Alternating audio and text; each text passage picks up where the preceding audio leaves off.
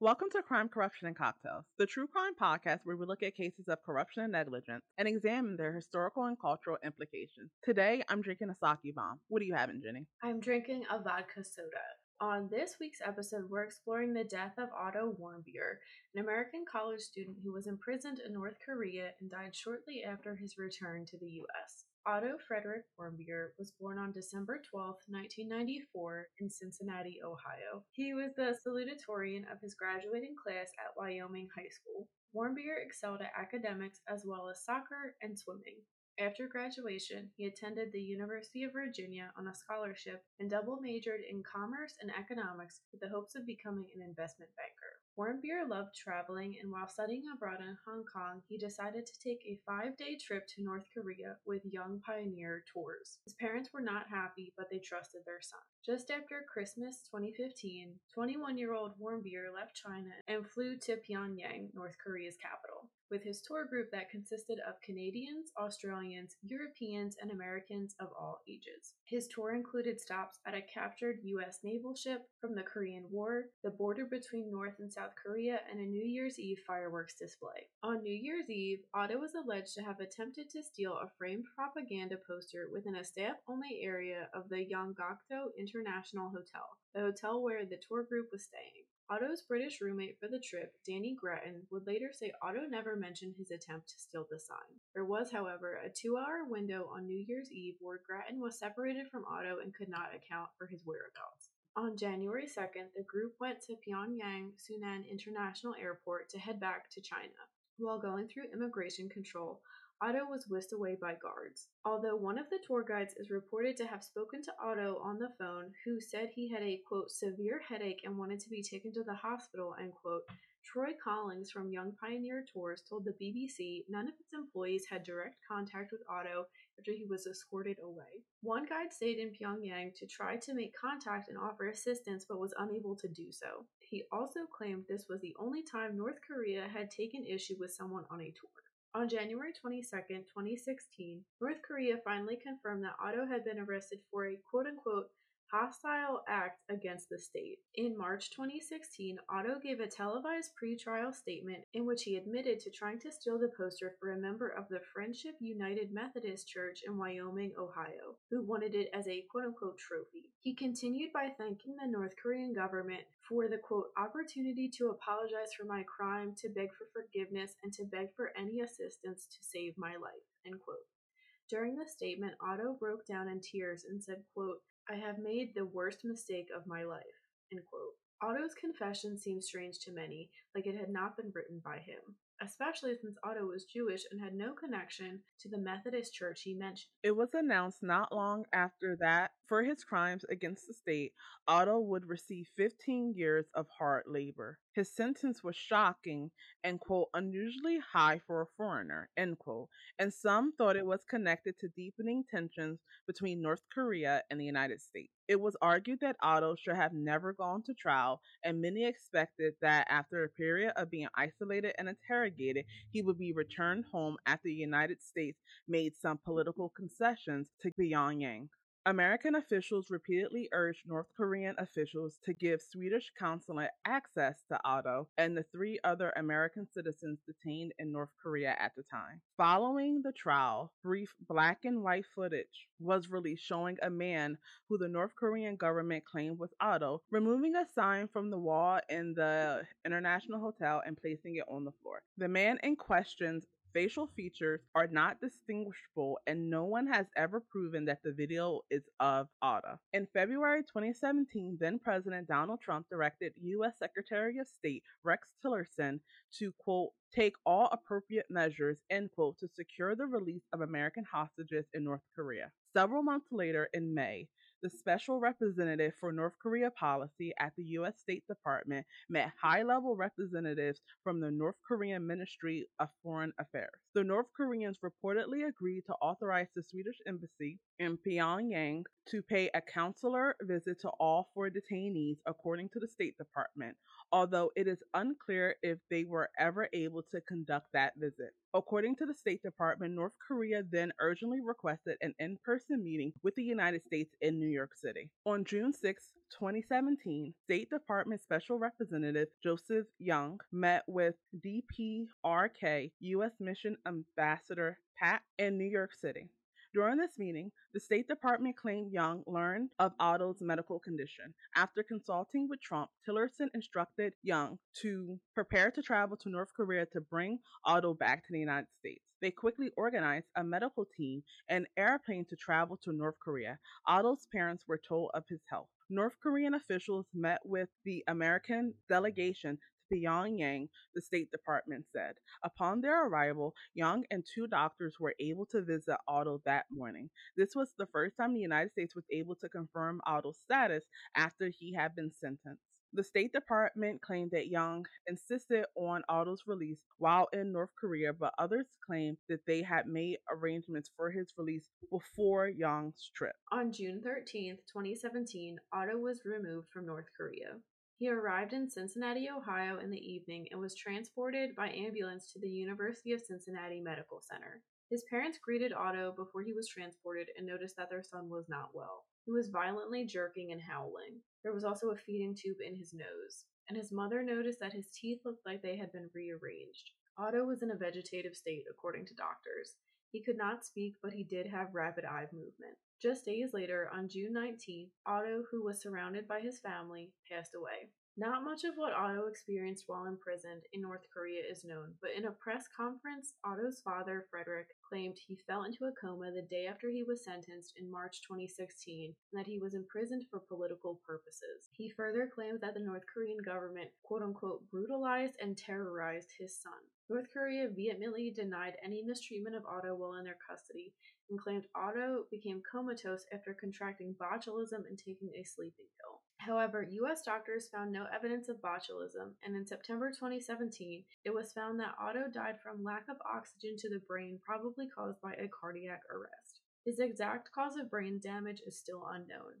There were also no signs that Otto was beaten or tortured, but there were several scars found on his body. Since 1968, there have been no clear cut cases of North Koreans physically torturing American prisoners. However, psychological torture is common, which has led some to theorize that Otto may have attempted suicide while in prison and suffered brain damage from the attempt. In April 2018, Otto's parents filed a wrongful death lawsuit against the North Korean government for $1 billion.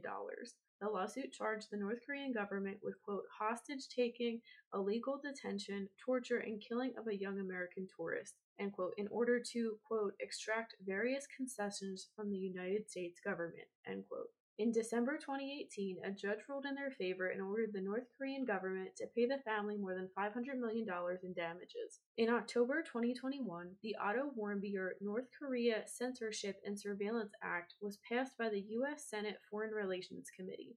This legislation provides $10 million annually for the next five years to counter North Korea's repressive censorship and surveillance state, while also encouraging sanctions on those who enable this repressive information environment both in and outside of North Korea. I'm not sure if North Korea has paid any of that or if they plan to pay any of it. I think historically they don't have the best track record with paying fines that they are handed. But Del, what do you think of Otto's case and his punishment? And do you think it's safe for people outside of the country to visit North Korea? and should tours even be allowed? I think that his case is tragic and really demonstrates the risks involved in Americans going to countries that are hostile to the United States. I do think his punishment was too harsh and he should have just been deported back to the United States. I do not think it's safe for Americans or citizens of countries that have a friendly relationship with America to travel to North Korea. I also don't believe that people should be participating in these tours. I understand that the nature of North Korea makes it a novelty, but it's not worth the risk involved. I think that the only exception would be a journalist group going so that North Korea can be studied and the state of the country can be shown to citizens of Western countries. I just think that when you look at Otto's case and you also just look at the general atmosphere of North Korea, it's not safe. And I understand that people are thrill seekers and they want to do something that most people don't, but why would you risk your life to visit North Korea. Like there's so many other things that you can do in this world. There's so many other countries that you can explore. The fact that you can't even travel directly to North Korea should give you a sense of the dangers involved in it. What do you think? We've got pretty similar thoughts. I would say it really is an awful situation, and I think Otto really was kind of made an example of by the North Korean government. His sentence was definitely uncalled for. Even if he did steal this poster, 15 years hard labor is ridiculous. And it was very shocking, like we said, to a lot of people. So, again, that's why people think he was kind of used as like a political pawn. I don't really know if they would have tortured him. Like we said, the North Korean government, like we said, doesn't really have a history of physically torturing American prisoners. But I have read that if Otto was really, you know, trying to fight for his innocence, maybe they would have. I think the suicide attempt theory makes sense, especially since there was no like bruising or like really like broken bones that were found. He did not receive a full autopsy, I will say that. Maybe there is some more information out there that we just don't know. I'm not sure, but regardless, he did not deserve what he got, and it's so awful. I also agree that I don't think it's a safe place for many people to visit. And I don't understand why people would want to go on a tour. Like you said, it's like a thrill seeker thing.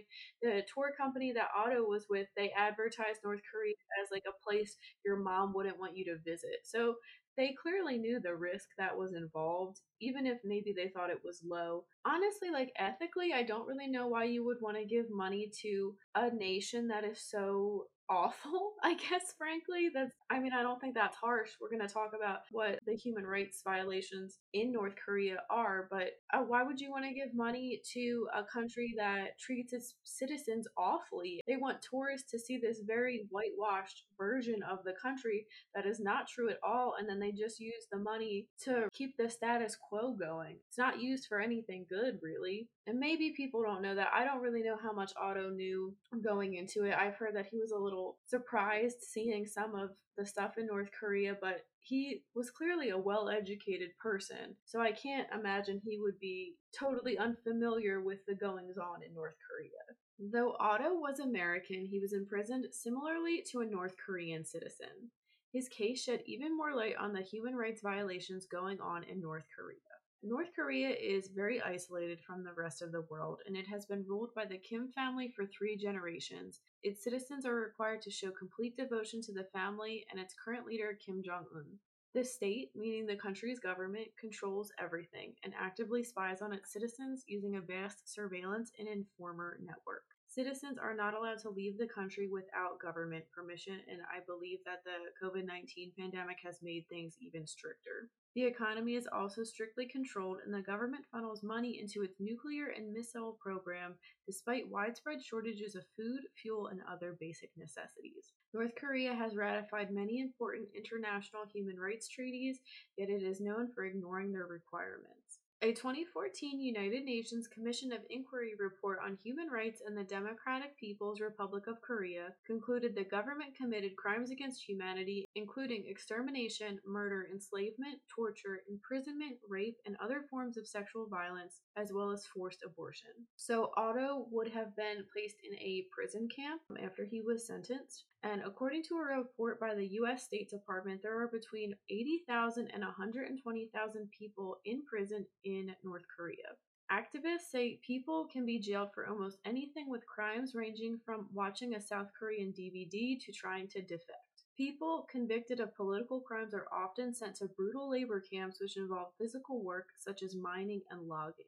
Amnesty International has described the prison camps as quote unquote harsh beyond endurance Detainees face torture and beatings by guards, and women are left especially vulnerable to sexual coercion and abuse. Not all those in prison have actually committed crimes either. North Korea practices collective punishment, so if one person of a family is found guilty, it's possible that their whole family gets punished. North Korea uses the death penalty and has been known to conduct public executions as well. Foreign nationals in North Korea have been arrested and detained for extended periods of time, often kept as prisoners for political reasons and used as diplomatic pawns at opportune moments. A significant majority of North Koreans undertake unpaid labor at some point in their lives, according to a Human Rights Watch report. The country uses unpaid labor from its citizens to build infrastructure and implement public projects. Former students who defected from North Korea told the Human Rights Watch that their schools forced them to work for free on farms twice a year at plowing and other activities. North Korea also sends hundreds of thousands of people to work overseas as low cost labor, with many of them essentially working under slave like conditions. North Korea also has a history of sending workers to countries including China, Kuwait, and Qatar though most countries have stopped renewing work visas to North Koreans to comply with UN sanctions. A large percentage of workers' salaries are usually seized by the state, which is a huge income source for the country. North Korea's media is arguably the most tightly controlled in the world. Reporters Without Borders ranks it last in its World Press Freedom Index. North Koreans get all of their news, entertainment, and information from state media, which unfailingly praises the leadership. According to Reporters Without Borders, citizens can be sent to prison for viewing, reading, or listening to content provided by international media outlets. We'll get into a few other examples of Americans that were also arrested in North Korea or other countries in the world. So the first is Euna Lee and Laura Ling. In March 2009, journalists Euna Lee and Laura Ling were on assignment for Al Gore's current TV network when they crossed over the border into North Korea while filming a report on human trafficking. Though the two were in the country for quote unquote maybe 30 seconds, according to Ling's sister, journalist Lisa Ling, they were swiftly captured by border guards and soon found themselves sentenced by North Korea's highest court to 12 years of hard labor in a prison camp. Former President Bill Clinton was able to negotiate the duo's release after 140 days in custody. And then we have the case of Michael P. Fay. He was an 18 year old high school student from Ohio who was attending the Singapore American School in Singapore. In 1994, Fay confessed to spray painting several cars and defacing property during a 10 day vandalism spree. Fay, who later said his confession was coerced, received four months in prison and six strokes from a four foot long, six inch wide rattan cane. When U.S. officials heard such floggings could allegedly cause permanent damage, they protested the sentence. But Singapore's government, undeterred by the prospect of an international fight, carried out the sentence on May 5, 1994. And we also just wanted to note that his story was eventually parodied on The Simpsons. And the final case we're going to look at is probably the most well known, and that's the story of Amanda Knox. Amanda Knox was an American college student studying in Italy in 2007 when her British roommate, Meredith Kercher, was brutally murdered in their apartment. Knox and her then boyfriend, Rafael Sollecito, were both found guilty of killing Meredith, and they received 26 and 25 year prison sentences, respectively. In October 2011, Knox and Sollecito were acquitted and set free. In March of 2013, Knox was ordered to stand trial again for Kercher's murder. Italy's final court of appeals, the Court of Cassation, overturned both Knox and Sollecito's acquittals. Knox and Sollecito were then found guilty again of murder in February 2014, with Sollecito receiving a 25 year prison sentence and Knox receiving a 28.5 year sentence. The Supreme Court of Italy overturned her and Sollecito's convictions in 2015. Del, do you think those traveling abroad or even studying abroad can kind of get lost maybe in the moment and often forget about laws and potentially think that being an American will protect them? I think that that could be a factor, but I think it's more culturally based than simply overconfidence in being an American. Many of the Americans arrested in foreign countries did activities that are either treated as non serious juvenile behavior like minor vandalism, or actions that aren't illegal in the US, like exercising rights related to free speech and protest. I don't think that Americans actively forget about the laws of other countries, but I do think that they apply US laws and rights to their activities in foreign countries. And obviously, this is a huge mistake. And I definitely think that any American or, you know, any citizen of any country that's going to be visiting a foreign nation definitely make sure that you do your research on that country to make sure that you are not carrying out activities that are illegal in their eyes. There's certain differences in countries when it comes to rights and when it comes to things that you can do, and you should always equip yourself with that knowledge before you go to another country, especially a country where the laws are harsher and the rights are more restricted. So I think you definitely hit on really big key points. I do think that sometimes people can just only focusing on US laws. And I, like you said, I think it's really important to research other countries. It's really depending on where you're going. But, you know, you might be surprised on what is, uh, you know, appropriate and considered legal in a country you may be visiting, whether it's for work or school or just for, you know, fun for leisure. That wraps up this week's case. Thank you for listening. Let us know in the comments what you think about the Otto Warmbier case. You can read more about this case and how to support us in the links below. We will be back next week with a brand new episode focus on the station nightclub fire. As always, stay safe.